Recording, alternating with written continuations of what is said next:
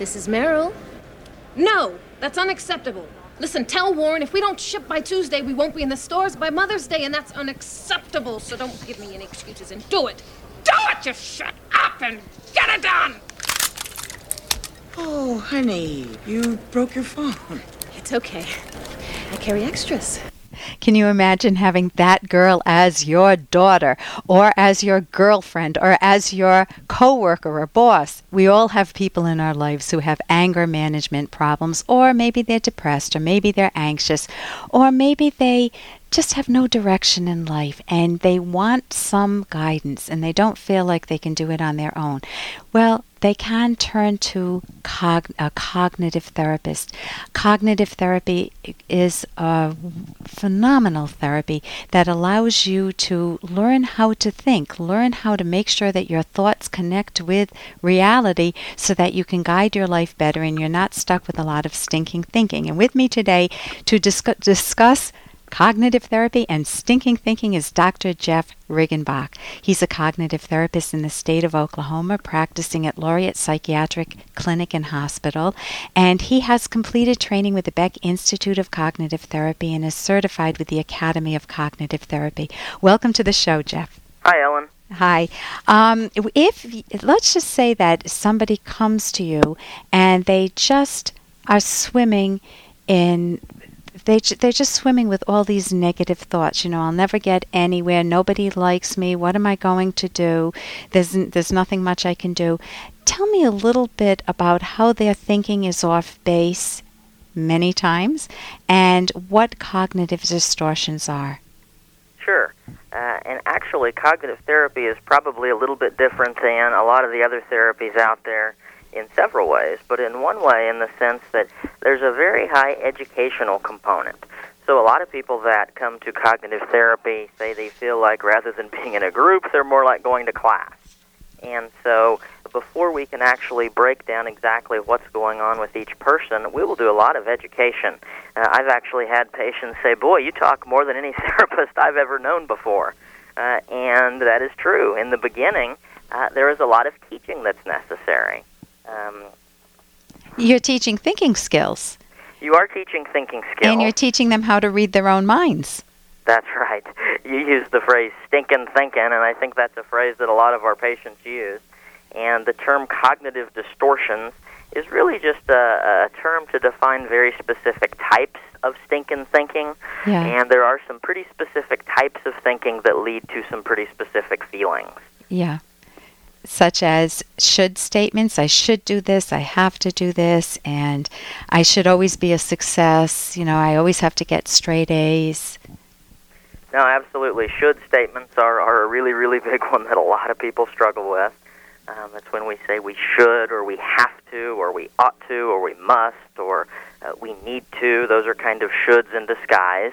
Actually, there's two types of should statements. One type is when we can should ourselves. And when we do that, we're almost always feel guilty. So if you're feeling guilty, there's probably a should of self under there. Okay, can you give me an example?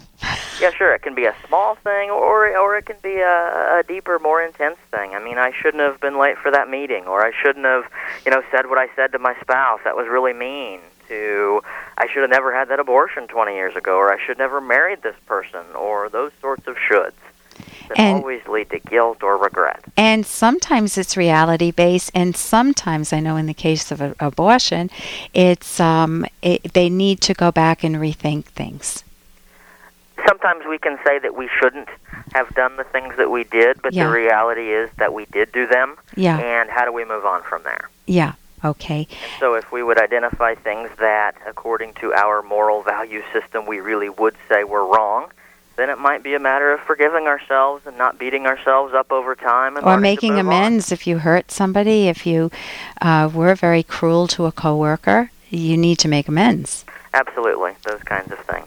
And or if you really didn't do anything wrong, then it's a way of learning to kind of reshape how you think about that and recognizing that, you know, what was your responsibility and what wasn't your responsibility. And to be able to let go of the unearned guilt. Absolutely. Yeah. Earned versus unearned. I like that. And um, and actually, I got that from my favorite author, Ayn Rand. Oh, you uh, did? Yeah. Um, and what about another cognitive distortion, uh, such as, what if I say, I know exactly what you're thinking about me now, Jeff. I know it, and I know it's not good. Well, that's a distortion we call mind reading. Uh, mind reading uh, and fortune telling, and another related one that we call magnification, kind of go together. So mind reading is when you assume you know what someone else is thinking. Fortune telling is predicting what you think is going to happen. I know that nothing good is going to come of this, so why bother applying for this job? Would that be an example of the fortune teller? That would be an example of that of, of the fortune teller. Or you'll never you you're, you have a messy room. You'll never amount to anything. You tell your kid. That's right. Both of those would be example of, of the mind reading or the fortune telling type of statement. Um, You know, in terms of applying for the job, if we predict that we're never going to get it, that's the fortune-telling part. And if we predict all these reasons why, they're not going to hire me because I'm overweight or I've got a gap on my resume or for whatever reason, that's the mind-reading part. And then some people, especially that struggle with anxiety, really take it to another level and go to the point that not only am I not going to get this job, but I'm not going to get any job, and I'm going to end up underneath a bridge, sleeping in a cardboard box, right, no clothes right. on, kind of a thing. Uh, and those are certainly the kind of distortions that lead to anxiety. And so cognitive therapy helps people undistort them, take out the distortion and see things accurately, and teaches them to, the skills to look for evidence on their own, so eventually they don't need a cognitive therapist. Absolutely. That is one of the number one beliefs of cognitive therapy, is that uh, we want to teach patients the skills that they need to be able to face life circumstances on their own. And actually research is starting to substantiate this, Ellen, that people that do cognitive therapy are much less prone to relapse into their old feelings of guilt or depression or because anxiety. They have the method to get themselves out of it. Because they have the skills that they need that they can use the rest of their life. Right, right. So it's a wonderful gift to yourself to see a cognitive therapist. And if you're looking for one, you can go to the Academy of C T, cognitive therapy dot org, and there's a list of uh, therapists from all over the world there. Now, quickly, what is an intimacy circle? Uh, intimacy circles are technically have nothing to do with cognitive therapy okay. in and of themselves, but it's just a way that we use to talk with patients about relationships and let them examine their relationships. We use the definition of intimacy of into me see intimacy. Yeah, very good. Describe intimacy and how closely we let people see into us. And it's just a way to kind of evaluate our relationships and try to recognize harmful patterns that might be stumbling people up. So if there's somebody into me, see, that if there's somebody too close to me that I don't want very close, I can put them in an outer circle. Is that what you're referring to? Absolutely. That's one of the things that a lot of people who do these exercises find is uh, some people say my relationships are a complete mess, but some people say, as the example you just suggested, gee, I pretty much like how my relationships are, but there's this one person that I've let in too close.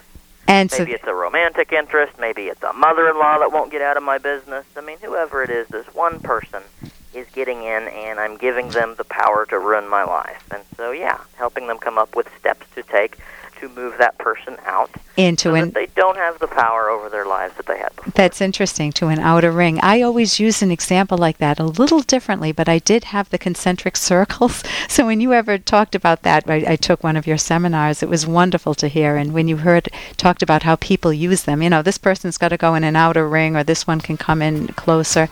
It was It's a wonderful mental uh, tool, in your tool for people to have in their toolbox basket. Listen, thank you so much for being with me today. Thank you for having me on.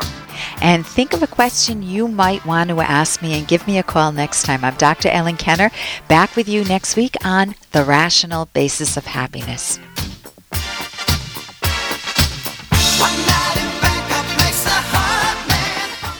Are you looking to get into a new relationship? Well, pick up this book, The Selfish Path to Romance, with Doctor Ellen Kenner and with Doctor Edward Locke. The first chapter is free online. Go to her website. It's D R kenner dot com. This book, without question, is important for those in a healthy relationship, or maybe those that are seeking a healthy, loving, mature relationship. Do you find that you're always picking the wrong partner? Or maybe it's someone that you know. Choosing the right partner, how to cherish your partner, creating intimacy, It's Doctor Ellen Kenner, The Selfish Path to Romance. It's available on Amazon right now. Romance doesn't just happen. This book brings you closer to the passion, love, excitement you desire in a romantic relationship.